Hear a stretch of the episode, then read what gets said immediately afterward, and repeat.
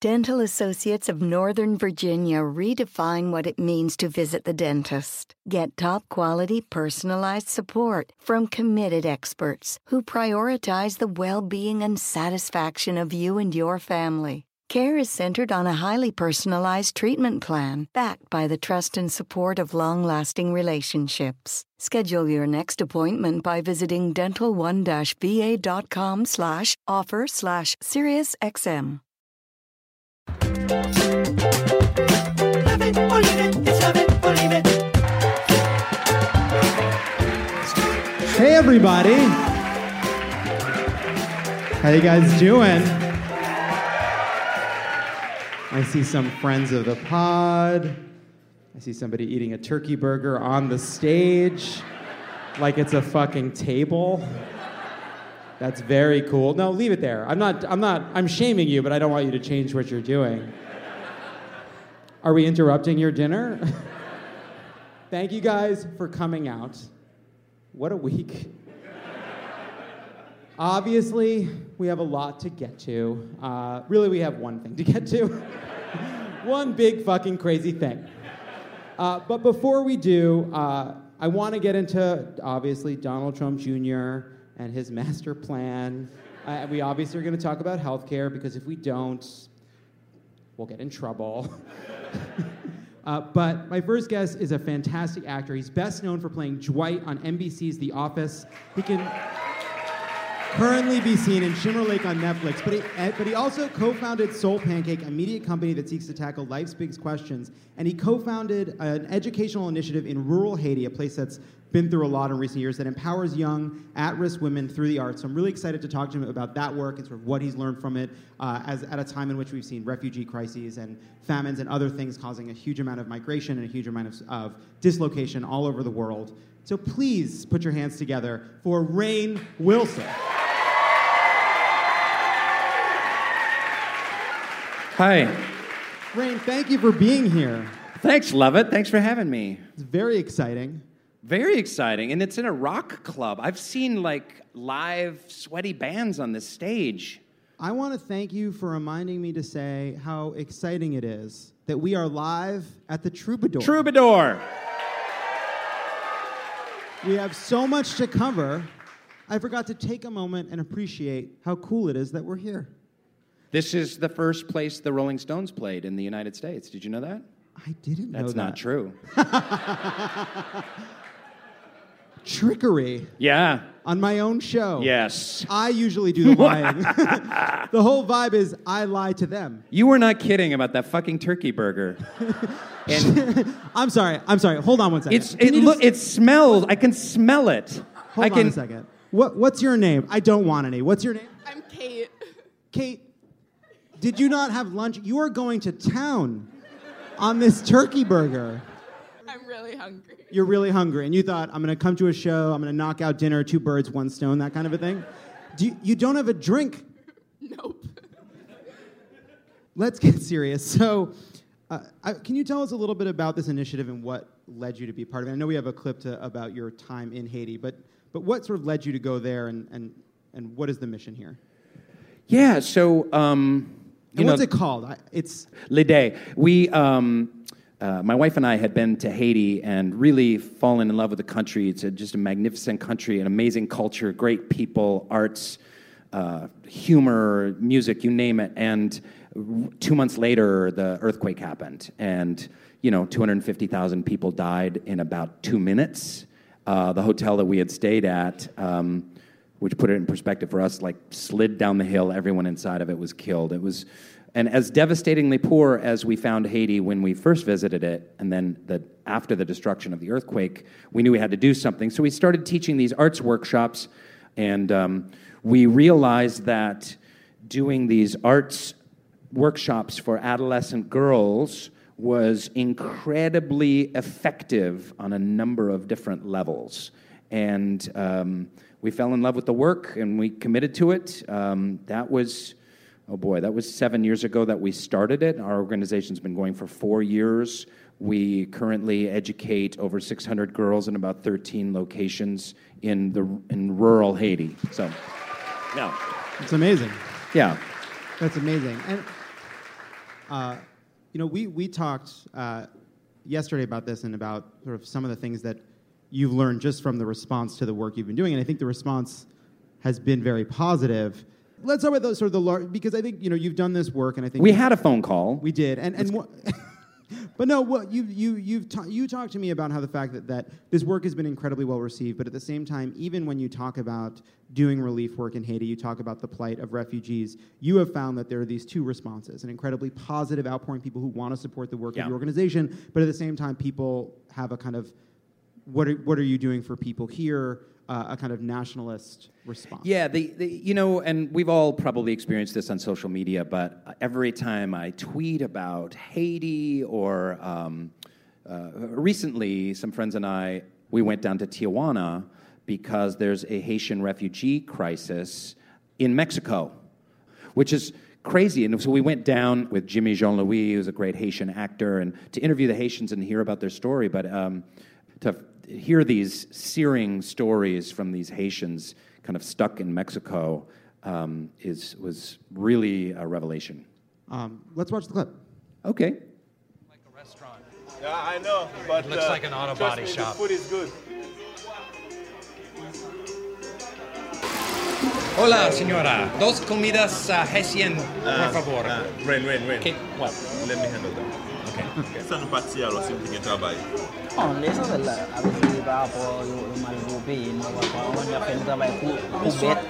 because sometimes they abuse them, sometimes they don't pay them, you know, and they use them as semi-slaves, you know. All of these people are feeling the pressure of supporting their families back at home. Every in Haiti. Single Haitian outside of Haiti feels the pressure of supporting their family. Uh, so I'm, it's fascinating. Where, where? Sorry. But I wanted to go back to your first question because um, I realized I didn't answer it. The yeah, the response. So I, I I was tweeting about this situation and the vitriol that I get when I talk about Haiti or refugees or help girls' education in Haiti or helping girls in Haiti or educating girls in Haiti is amazing. And there's a very common thing that is, why don't you help people at home? Why are you so busy helping the Haitians? Why don't you work at home? And it's such an interesting, I always think about that. I'm like, that is so close-minded and so so limited. Like, we're world citizens, you know, we're human beings on this ball of mud, and, and we're trying to help each other. And my brothers and sisters are just as much in Haiti as they are in Thousand Oaks, California. Yeah, but at the same time, there's been a huge outpouring of support, right? There's, there's, I think, two sides of that coin, which are people who want to help and see suffering anywhere and view it as some suffering that they have to address. I mean, that's part of what you're trying to do. I think that there's a lot of people that have kind of stepped up even in this time and seen whether it's a Muslim ban or what have you to try to step up and be a part of it and say that we believe in helping these people. We believe that our values demand that we help. Absolutely. Absolutely. And we're, we're seeing that more and more, especially with young people. I find that Um, Uh, millennials and kind of pre-millennials uh, are really wanting to make a difference. And uh, it is a super high priority. In fact, there was an interesting study they found at Soul Pancake, this media company that I helped found. And um, it, it, the, the I think it was the New York Times every year would ask college grads what's their most important priorities. And year after year and year after year, it was always the same thing. It was like money, you know, status, uh, where's my the job that I'm going to get, how close is it to home, how's the commute, you know, all of these different things. Does it have the viability for promotion or whatever? And then all of a sudden, out of the blue, out of nowhere, like three or four years ago, number one with a bullet was, is the work that I'm going to be doing making a difference to help the world? So millennium, millennials get a lot of shit, but I just want to say that that's pretty fantastic. And that's great. And I have a very specific position on this issue, which is baby boomers are the worst, yep, and they have no right to criticize, and millennials are going to carry those people all the way till they're gone, and I'm frankly sick of their shit. Uh, we just went through, the, Donald Trump is the baby boomer supernova, uh, and uh, he's everything wrong with that generation in human form, and I'm sick of them telling us that there's something wrong with young people because they can go fuck themselves. A, A chunk of a chunk of a chunk of Antarctica the size of Delaware fell off today. They can go fuck themselves.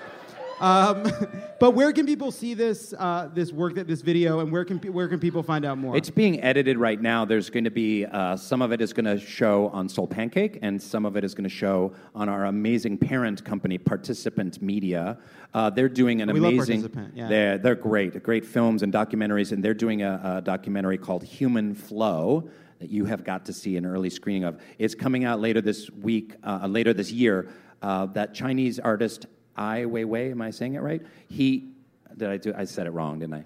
Um, but uh, he's documenting the refugee crisis around the world, and uh, it's an incredible, powerful uh, All right. documentary. So th- that will be up there, and you know, Lidè, Haiti, we continue to to grow, take volunteers. We do, um, you know, arts education, literacy, scholarships. We have a computer lab. We have a mobile uh, library. We have tutoring programs.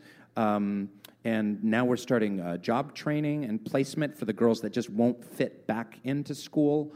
Um, and uh, it's a real uh, it's a real honor to be uh, working to empower girls through education in a, in a place as, uh, as hurting as Haiti. It's a it's a girls' education is is really been found to be the number one way to relieve poverty and to really help uh, change the world. It's amazing. Uh, thank you, Rainn. Before we let you go, I did uh, want to give you one opportunity to spin the rant wheel. Obviously, we don't know where it's going to land. We don't know what the topics are going to be. That's part of it. Okay. Um, and maybe I'll take it. Maybe you'll take it. So, right. Jesse, let's see what the wheel... This is fun. I love when you do games on this thing. Let's see what the wheel has in store. Okay. So some of the topics... Okay. ...on this week's rant wheel. Yeah. And again, we don't know where it'll land. Topics right. are, I'm not Dwight... Yes, I was on The Office. Yep. Actors play characters. Ha, that is what Dwight says. Rainn, my name is Rainn. No, I won't do Dwight. Still not Dwight. And that was a funny scene. Great, so this is the rant wheel. Uh-huh. Let's let's spin it, and why don't let's you see. go ahead and take it? Yeah, yeah, maybe I'll take it, maybe you'll take it. We'll see yeah, where we'll it lands see what, on. We'll yeah. see what it lands on.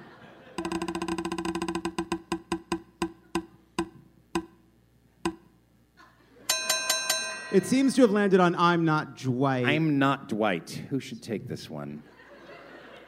Uh, Fuck you, it, I'm going okay, for it. You take, you I take. am not Dwight Schrute, okay? I played a character for two hundred episodes, and it was an awesome character, and he was a beet farmer. That doesn't mean that you should hand me beets and make beet jokes every time I go into a Starbucks and ask if they have, like, a beet latte or or something like that. And don't hand me reams of paper, and don't say fact to me, and don't ask me which bear is best, because I am a human being of service to the women and girls of Haiti and to others in this planet, and I am not a beet farmer. So fuck you. And... Thank you for watching the show, The Office. Thank you for watching the Emmy-winning show, The Office. Guys, put your hands together for Rainn Wilson. Hey, thank you. When we come back, our fantastic panel. Don't go anywhere. This is Love It or Leave It, and there's more on the way. Love It or Leave It is brought to you by Angel's Envy. How can envy be a motivating force that inspires people? I don't know. I mean, Maybe look at look at Elon Musk. I mean, just you know, en- envy makes the world go round. Envy and FOMO. That's basically it. That's ba- yeah, that's it. Yeah, that's the half drive. That's capitalism. Envy is commonly regarded as a vice, but it can be a good thing. Envy can be a catalyst for creation, Ooh. inspiring the world to raise the bar. Okay. And Angel's Envy is a bourbon that is worth the envy. Oh, I was wondering where we were going with this. Angel's Envy bends the traditional rules of whiskey. It's a little different from all other bourbons out there. This bourbon makes the perfect gift for any occasion. Angel's Envy are the pioneers of secondary finishing in bourbon and one of the first full-production urban distilleries in downtown Louisville. With its unique bottle design, Angel's Envy bourbon finished in port barrels is sure to be the envy of any bar cart, too. Look for Angel's Envy bourbon finished in port barrels. Please drink responsibly. Copyright twenty twenty-four, Angel's Envy, bottled by Louisville Distilling Company, Louisville, Kentucky. Love It or Leave It is brought to you by Fast Growing Trees. Did you know Fast Growing Trees is the biggest online nursery in the U S with more than ten thousand different kinds of plants and over two million happy customers in the U S? You can grow lemon, avocado, olive, or fig trees inside your home. On top of the wide variety of houseplants available, Fast Growing Trees makes it easy to order online, and your plants are shipped directly to your door in one to two days. And along with their thirty-day Alive and Thrive guarantee, they offer free plant consultation forever. Mike Pence should have gotten one of those after Election Day.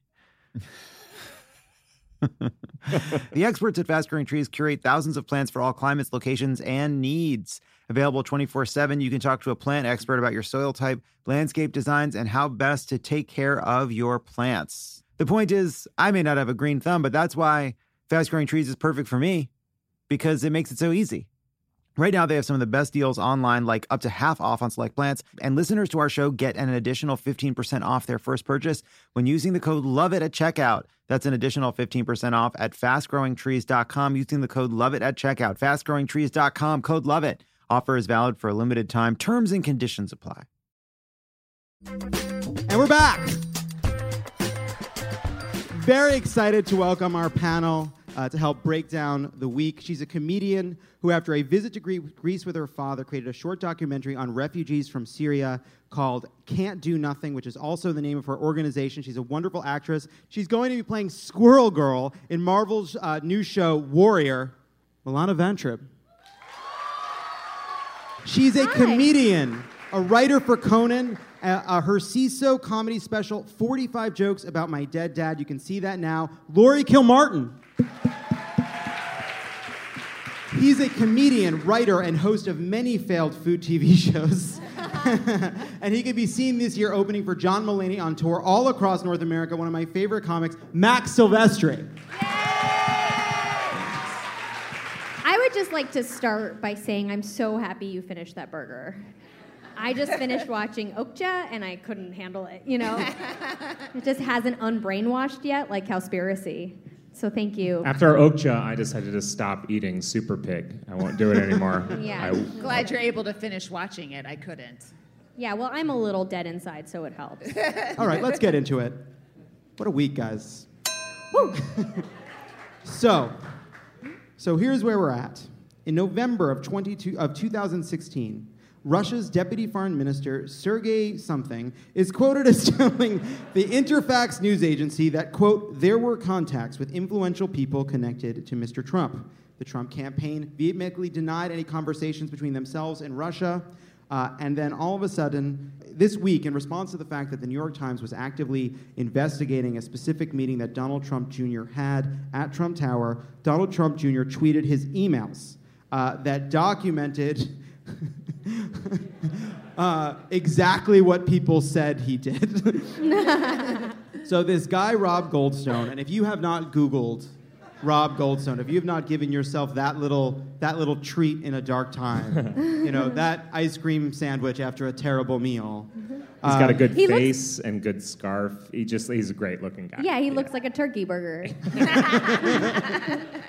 he said, as he said the following. The Crown Prosecutor of Russia offered to provide the Trump campaign with some official documents and information that would incriminate Hillary Clinton and her dealings with Russia and would be very useful to your father. This is obviously very high level and sensitive, but it is part of Russia and its government support for Mister Trump. So... I have a I have questions. Please. Uh, and an offering. Um, the, the, the, the question is, why did he... tweet these himself? Just because he was afraid they were going to leak somehow?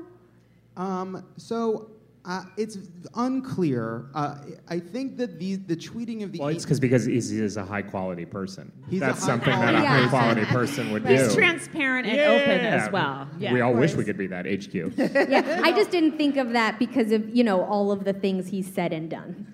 Didn't Pamela Anderson's boyfriend tell him to tweet that shit? That sounds about right. It's very difficult, you know. I feel as though stupid people playing chess and smart people playing checkers ends up looking the same. So it's really hard to figure out what's going on. So this guy, Rob Goldstone, says... I didn't get to my offering. Oh, I'm sorry. Mm. Wow. Um, no, I was just going to say I speak Russian, so if you need any of the Russian last names pronounced, I'm your girl. You know what? Uh, we're going to go back. He might even need Russia pronounced. yeah. uh, Russia. Is this collusion? This is the foreign... Ma- this is collusion. Ryabkov. Ryabkov. Ryabkov. If you yell it and you kind of like spit while you say it, it's how you say it in Russian. Like if you have a real milky mouth while yeah. you say it. Ryabkov. Bark it. Okay. I don't know that I can pull that off. You you have a kind of way about you that you can get away with it. Yeah. For me, I think it would be off-putting. Thank you so much. So that's the nice thing anyone's ever said to me. So Rob Goldstone, he sets the table. He puts the batters on deck. He also does it on Facebook. Did you see that? Yes, he's very active on Facebook. It is also worth noting that Rob Goldstone did check into Trump Tower, which is fucking amazing. Preparing for a meeting. So I he can't writes, believe a British music publicist isn't discreet. That's ridiculous to me. Man. Again, if you haven't Googled Rob Goldstone, set aside a good twenty to thirty minutes between things. Give yourself that treat. His Facebook, as of this moment, is still open. Yeah. And again, bananas. Yeah. He's one of Steve Coogan's best characters, I think. So he says, Rob Goldstone, a uh, a sensitive, a a a, uh, a man with a kind of world famous tact. Obviously, people that work with Russian pop stars very famous for their tact. He says, "This is obviously very high level and sensitive information, but it's part of Russia and its government support for Mister Trump." So now Donald Trump Junior, who's obviously a sophisticated and savvy person, he responds, "Please do not send me emails like this. Unfortunately, I obviously couldn't have such a meeting. This would likely be illegal, at the very least would be immoral. Uh, unfortunately, I do have to let our counsel know, and they'll probably be contacting the F B I. This is a presidential campaign in the United States of America, and uh, we take that very seriously. And obviously, while we welcome information from all kinds of people, uh, it's actually important to us that, that politics stops at the water, water's edge. And as much as we would love this kind of information, uh, we couldn't accept it from a foreign power, especially one that's been so adversarial to America's interests. Uh, he, because, you know, we put America first. And as much as we disagree with Hillary Clinton, at the end of the day, we're all Americans." That's not... Oh, no, no, I'm sorry. Guys, I misread it. He said, he said, "I love it." He said, "I love," I'm going to do it in my Donald Trump Junior, "I love it, especially later in the summer." That brilliant mind. Now, there's been an internal debate about at Crooked Media as to whether later in the summer made more sense to him because he was thinking strategically as the campaign heats up after Labor Day, or whether he did have a vacation planned in Cabo. Uh, and we don't know the answer to that. So this all There's comes There's no collusion out. After Labor Day. It's like kind of a classic style thing. Yeah, yeah. First week of September, you can't really do collusion after that. Matt, like Kanye, you can collude after that. But yeah, well, like, look, you know, some people say that colluding after Labor Day is like an old-fashioned thing, and that it's sort of passé. It's sort of like from a different time, like when people wore hats. And now you can collude all year, all year long, especially if you're in like a warmer climate. Like you're in Miami and you can't collude after Labor Day. It's eighty-five degrees out. Yeah. What are you talking about? Have a piña colada. So that pun's okay. Whatever. New T-shirt. So uh, the president, uh, who is d- uh, Donald Trump, sort of, uh, he uh, he fired up a series of tweets. He said, "My son Donald did a good job last night on Sean Hannity." We're going to get to that. "He was open, transparent, and innocent. This is the greatest witch hunt in political history. Sad." I love open, transparent, and innocent. It's such a funny way to describe your kid, as is high quality. Yeah. O- open, transparent, and innocent. Now, what I like about that is it confu- it's almost like it confuses means and ends, right? It's like he if he's innocent, the open and transparent are almost beside the point, right? Like he's he's actually he's actually transparent and quite guilty, which is, I think, the trick. Also, the like uh, the way he described him as high quality reminds me of like how Don Cheadle in Boogie Nights describes the stereos as high fidelity. Like, this son right here is the highest possible quality you can get, just like so hopped up on rails of cocaine trying to sell one thousand dollars stereos to people in the Valley. Yeah, what's odd is he often projects his own qualities on other people, and this is not him at all. That's what I don't understand about this Donald Trump quote. Uh, yeah, so uh, again, deeply strange. It's interesting. We can spend a second on this because I do think it's a part of Donald Trump's psyche, and, uh, and it is beside the point. But man, does he heap praise upon Ivanka. But the best he can do for his son, the son that's most like him. Well, he doesn't want to like fuck his son. Well, that's part of it, but but clearly he sees his son. Allegedly. And he sees he sees, he sees a lot of himself there, and so the best that he can muster is open, transparent, innocent, and high quality. It's like he can't fully embrace his kid because he sees him on television. He's like, he's just okay. So the right-wing media has not been very sure about what to do with this. So they're all kind of attacking. They're kind of attacking the mainstream media. Uh, there's been th- so R- Rush Limbaugh said after a year they are going bananas over this. And again, that's I don't like him saying bananas. He's not a gay person, and that is our word. Uh, so Ari, Ari Fleischer, uh, noted just absolute hack, said that by accepting, and I think this is sort of the smart man's hackery on this issue, smart person's hackery on this issue. We're not going to be patriar- patriarchal here today. Thank you. That by accepting the meeting, uh, it appears to be bad judgment rather than a crime or evidence of collusion. It certainly seems to me to be opposition research. So basically their view is, it was deeply immoral, very stupid, and quite un-American, but that's no crime. um, so, guys, what do we think these people would be saying if a Democrat was doing this?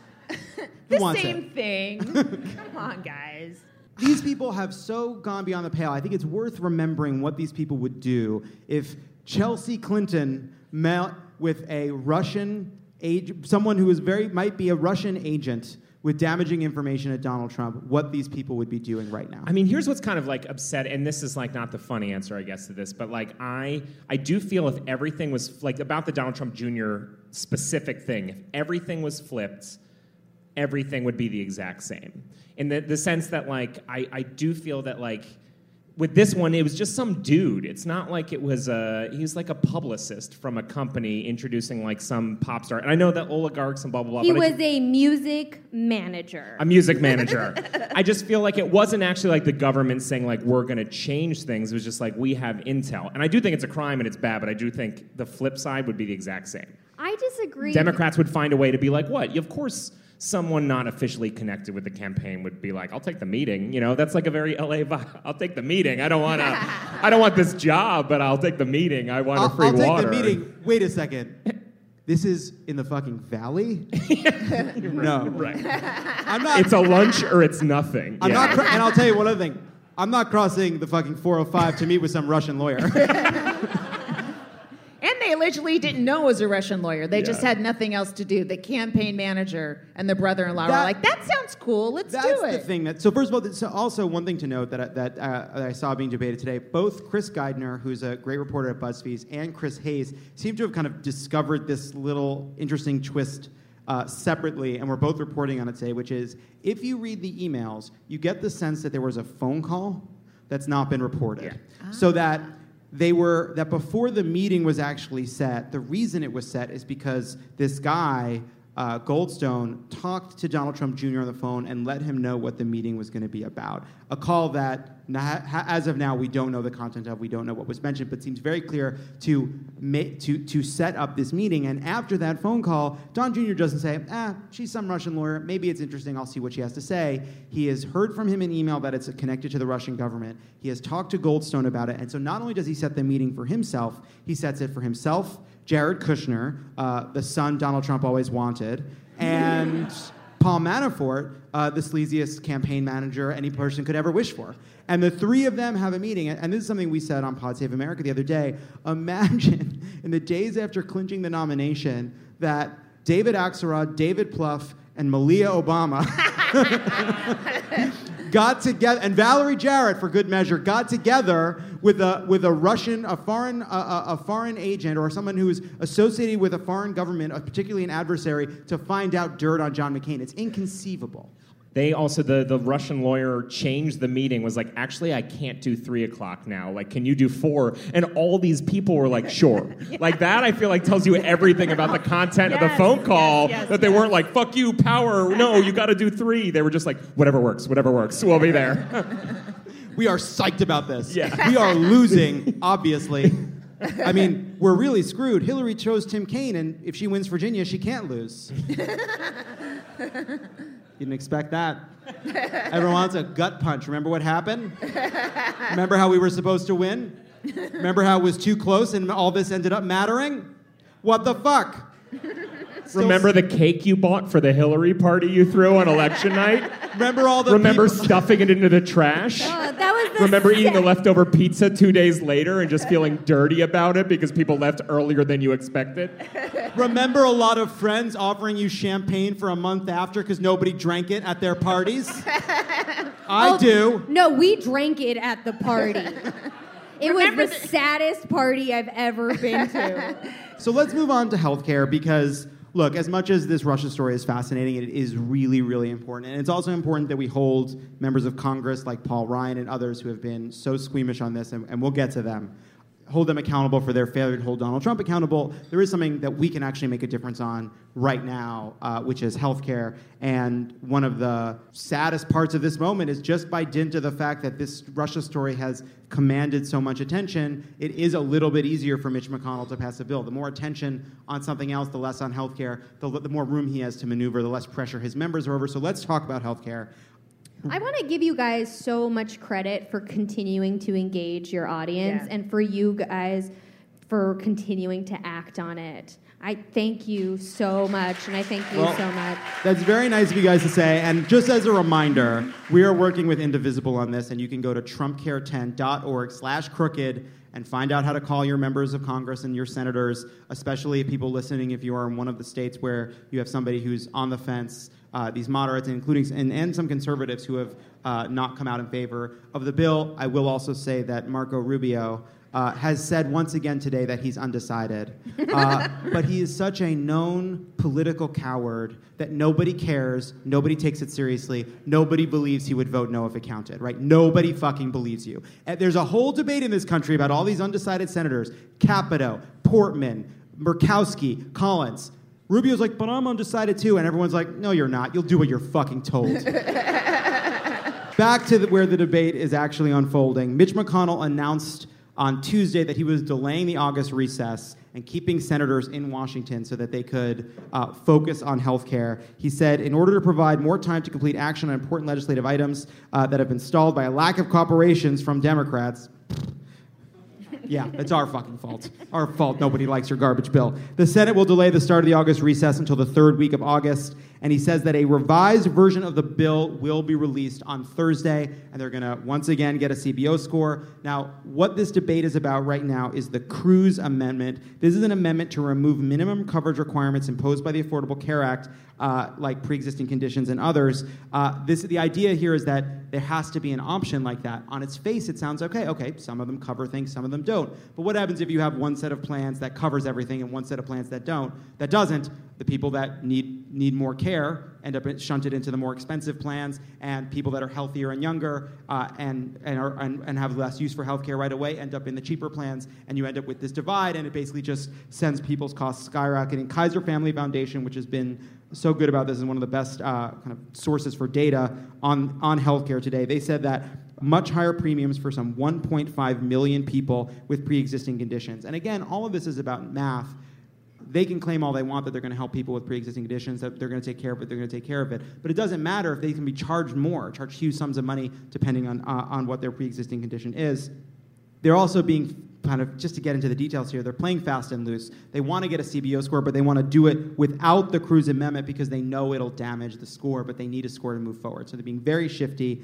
I have a question. I'm sorry, yes. I don't quite no, understand. No, get in there. So um, so this amendment would, would allow two different plans, and one of them would allow you to pick a cheaper one because you don't have a pre-existing condition? No. So the way it would work, and again, this is all changing all the time. Even Ted Cruz isn't exactly sure. He's been he's been adjusting this all the way through. Famous but, wonk Ted Cruz is not.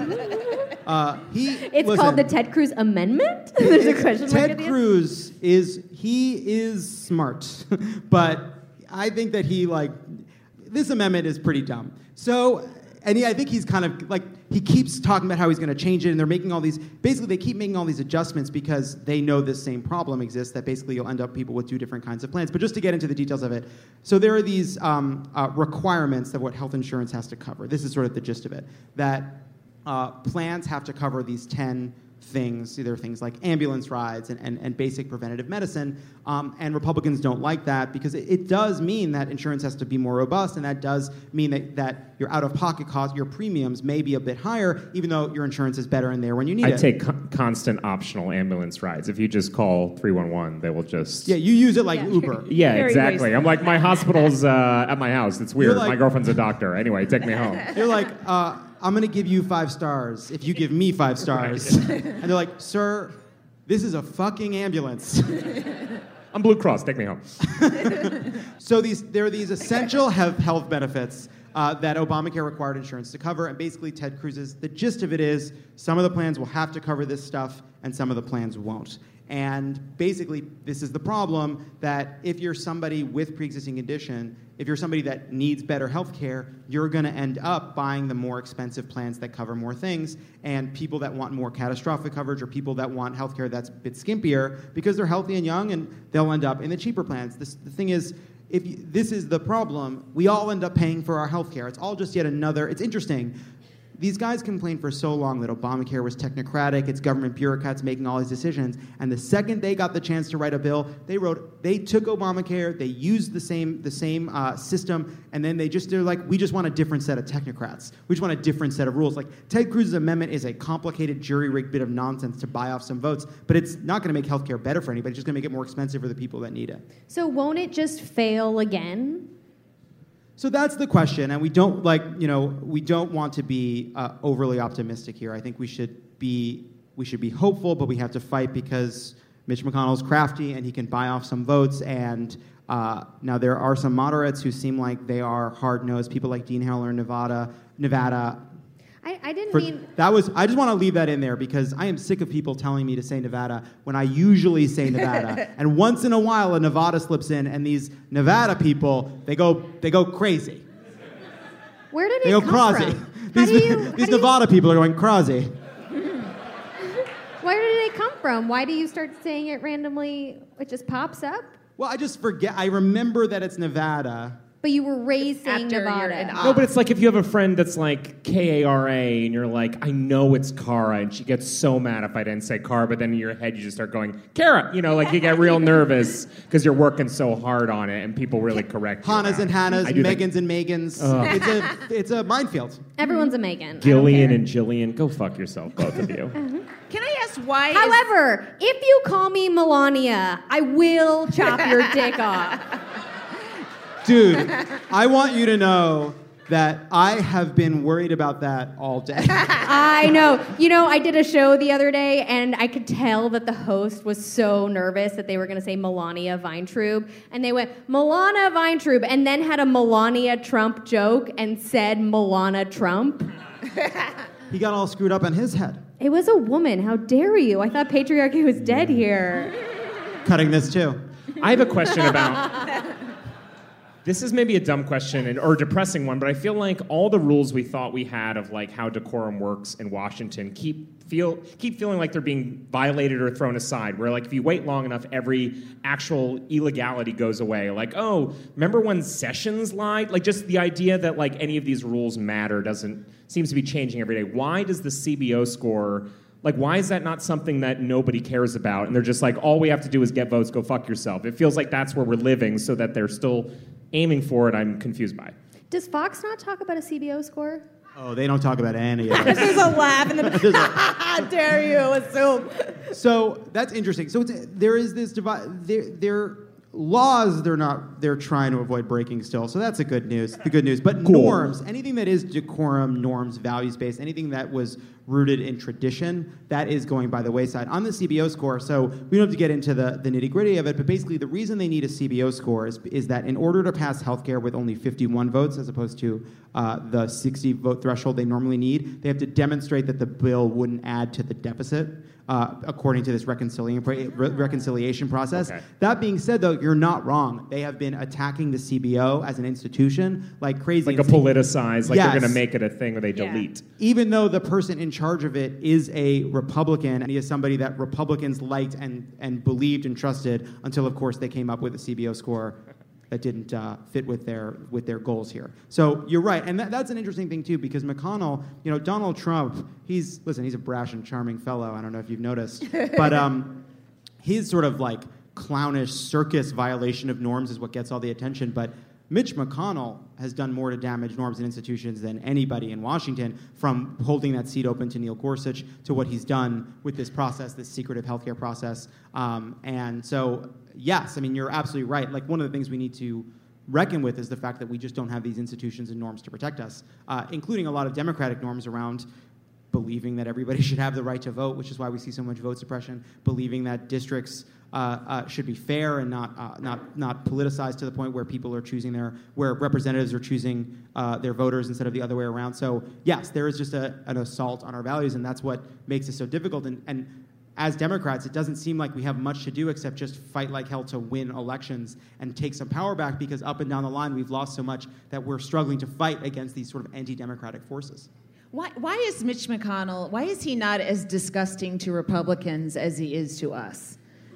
You know, like no, they're, they seem like they'll do whatever he wants, and he's very compelling to them. I don't understand why they just don't hate him like we do. That's interesting. He's he's really good at his, his job, and, and I think about this in terms of Harry Reid, because Democrats, I think, like Harry Reid. We think Harry Reid did a good job. He's a tough. He was a fighter. But on the Republican side, Harry Reid is despised. Harry Reid is thought of as a liar and, and, a, and, a, and a, a political hack, that he lied about Mitt Romney and made stuff up on his taxes, that he was... Uh, I, I think that there really is, on the other side, a, a mirror image uh, in terms of how they view Harry Reid. Now, I don't necessarily think that's fair. I don't think that's fair, but it is interesting to see the way that we have we have some blinders on, too. You know, when Harry Harry Reid goes too far on, on, on Romney's taxes and says, he probably didn't pay any taxes, and I've heard it, it's fact, you know, I, and he report, says it on the Senate floor, we think that that's an exaggeration that's helpful, and maybe we turn, the, turn a blind eye because we understand why he's doing it, but... From the other from the other side, it was a it was a lie on the Senate floor that hurt Mitt Romney and, and set the tone for his his defeat. So, uh, yeah, I mean, I think it's tribal. It's as simple mm. as that. When we come back, a game called Let's Collude. Hey, don't go anywhere. There's more of Love It or Leave It coming up. When booking with other vacation rental apps sounds like this. This place doesn't look like the pictures. Ah, is there a door behind all those spiders? It's time to try one that sounds more like a vacation. Ah, this is perfect. Relax, you booked a Vrbo. Did you know that women make up fifty-six percent of law students? That's grounds for bragging rights at the dinner table for your conservative uncle who still thinks women belong in the kitchen. It's clear that the future of the legal field is female. So why are so many legal podcasts and reviews authored by men? Hi, I'm Leah Littman. I'm Kate Shaw. And with Melissa Murray, we are the hosts of Strict Scrutiny. Each week, we break down the latest headlines and biggest legal questions facing our country through the lens of diverse voices to give you expert views you won't hear anywhere else. Strict Scrutiny is your guide to the Supreme Court. New episodes drop every Monday, plus bonuses whenever the Supreme Court takes away another one of our rights. Make sure to subscribe to Strict Scrutiny wherever you get your podcasts.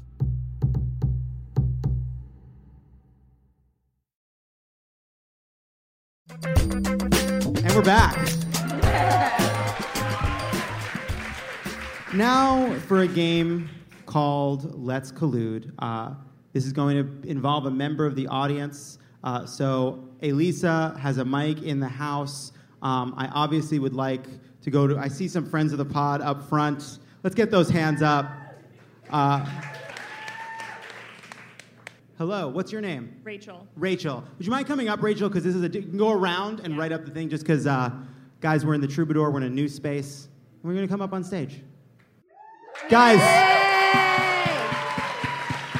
Give it up for Rachel. Rachel, come, come join me at the center of the stage. All right. Hi, Rachel. Hi. How are you? Great. This is awesome. Are you from L A? No, I'm from Seattle. You're from Seattle? Mm-hmm. So you're visiting? Yes. Oh, what do you think so far? It's okay. It's okay.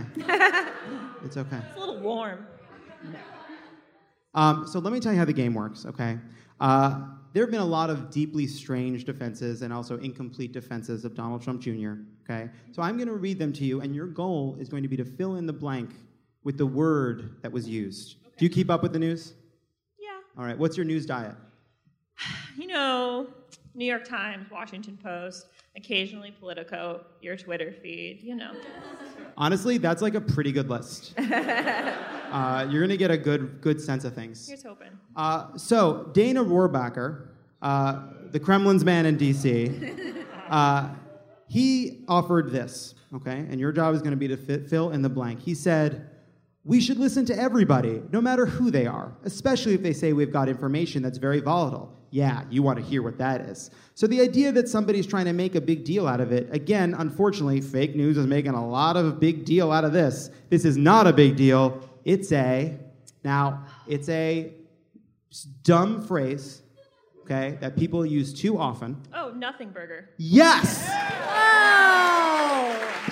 Rachel, you are one for one. By the way, who are you here with today? My boyfriend, Robert. Oh, Robert. Hey, Robert. Hey there. Yeah. I see two, both in fr- Friends of the Pod shirts. You guys look great. Yeah, coordinated. Coordinated, that's right. All right, are you ready for question number two? You are one for one, and on your way to some parachute sheets. Paul Ryan was asked today about Donald Tr- Donald Trump Junior's uh, meeting, and he said, I think it's very important that these professionals and these committees do their jobs so that we can get to the bottom of all of this. When he was asked if he would have ever taken such a meeting, he said, I'm not going to go into what? Probably the specifics or the details. Very, very close. Very, very close. But what, but what he said, if you, would you have met with somebody like this? He was saying hypotheticals. But I feel as though you were close. And you know what, Rachel? I'm giving it to you. Oh, thank you. Now, Rachel, there is one more statement for you to evaluate. Okay. Uh, and I believe Robert is going to come up on stage to help us. Guys, give it up for Robert. Robert, can you grab Max's mic? Uh, Robert, the floor is yours. Rachel, you are the most amazing person. You are smart. You're politically engaged. You are gorgeous. You are the straightest shooter that I know. And I think you know how this statement ends.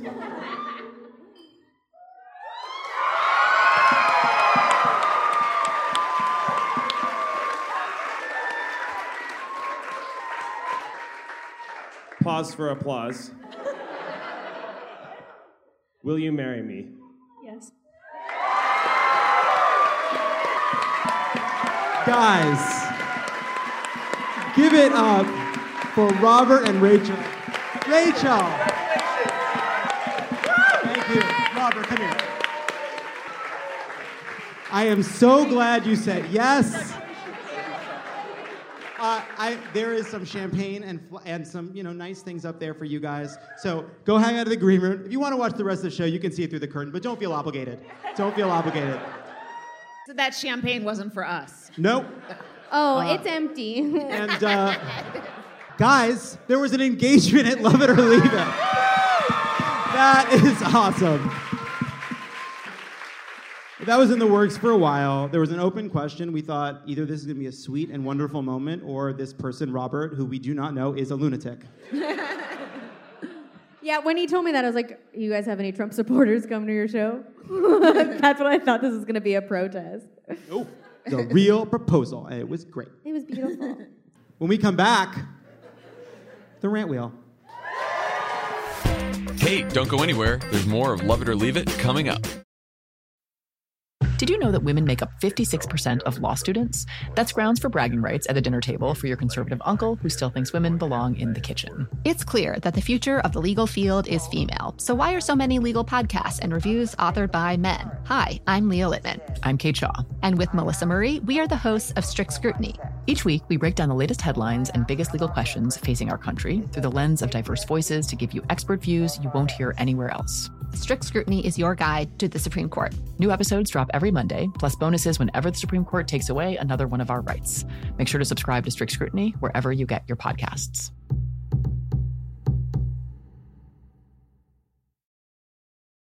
Reclaim your time now that you can listen to four weekly ads-free episodes across Pod Save America and Pod Save the World. There's never been a better time to join Cricut's Friend of the Pod subscription community. The marketing people say that listening ads-free saves you up to two hours of ad listening each month. Imagine the possibilities. You know what you can do with two extra hours a week? You can listen, listen to, two, to more podcasts. Exactly. Ah, two more episodes. That's yeah. two more episodes. Yeah. Get more stuff in your brain. Yeah. Get more stuff in that We're brain. We're stuffing content in there like, yeah, uh, like you're a foie gras goose. Become a member today. Go to Cricut.com slash friends now to learn more. And we're back. Now for a segment called The Rant Wheel. It's pretty self-explanatory. Uh, uh, we read what's on the wheel, we spin it, and then we rant about it. On today's wheel, we have whataboutism, something we saw Sean Hannity practice earlier. We have Amazon Prime Day. We have public proposals. Let's get into it. Uh, we have Mike Pence's statements uh, on this whole Russia thing, which I think is worth considering. High Quality Sons, David Brooks, Game of Thrones, and audience choice. Mm. Let's spin the wheel.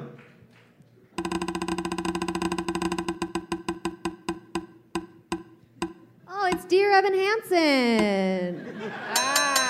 It has landed on Amazon Prime Day.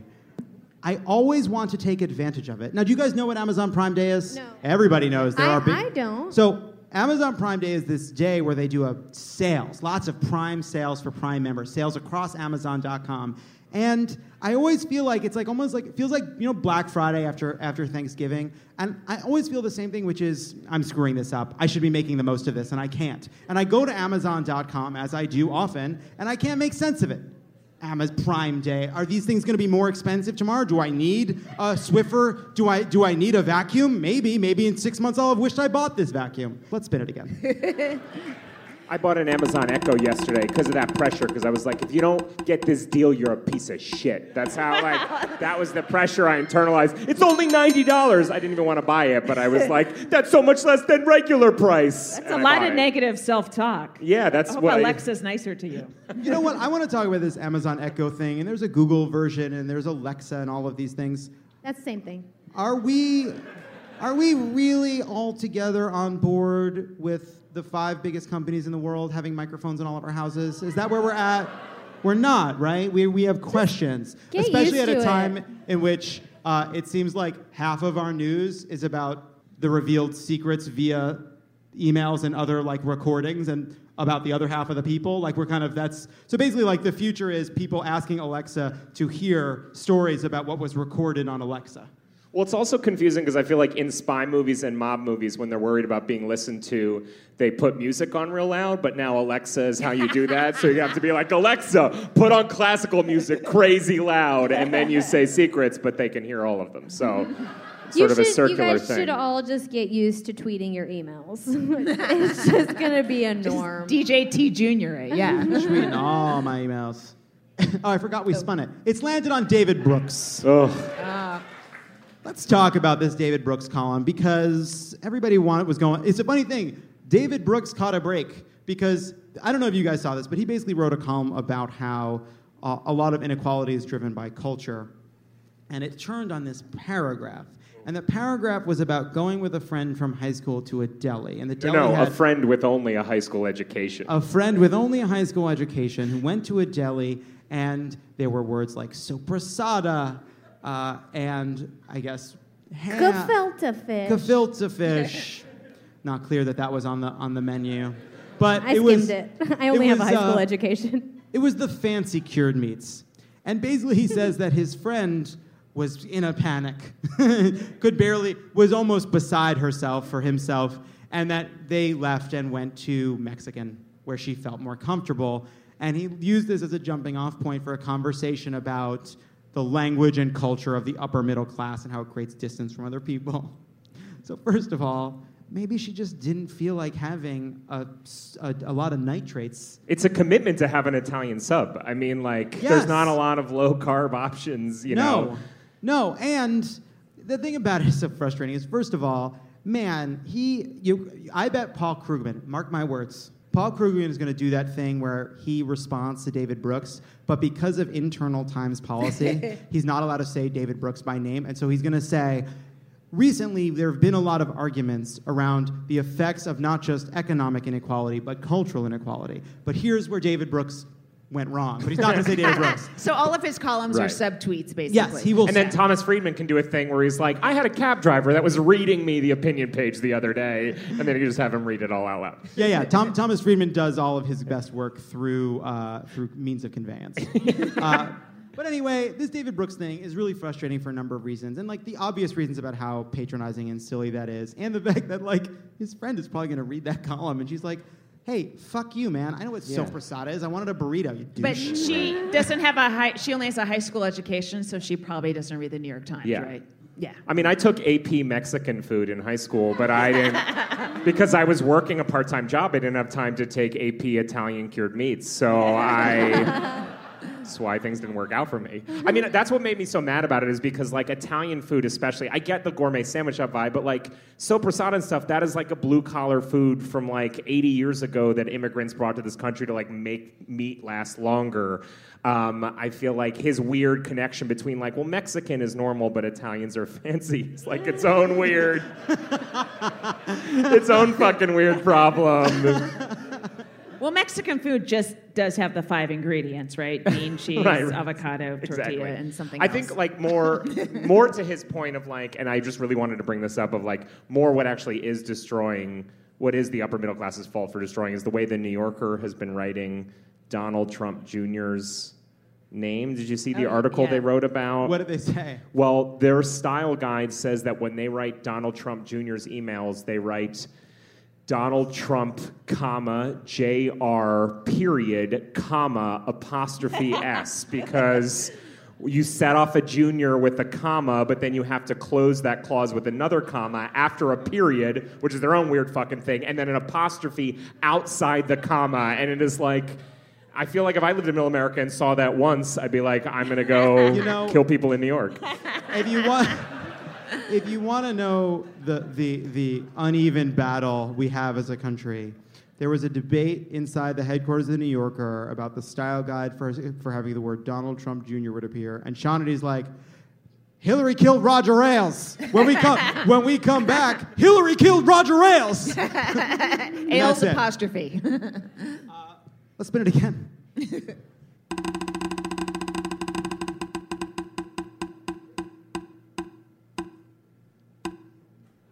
Audience choice. Oh, Game of Thrones. You want to just do Game of Thrones?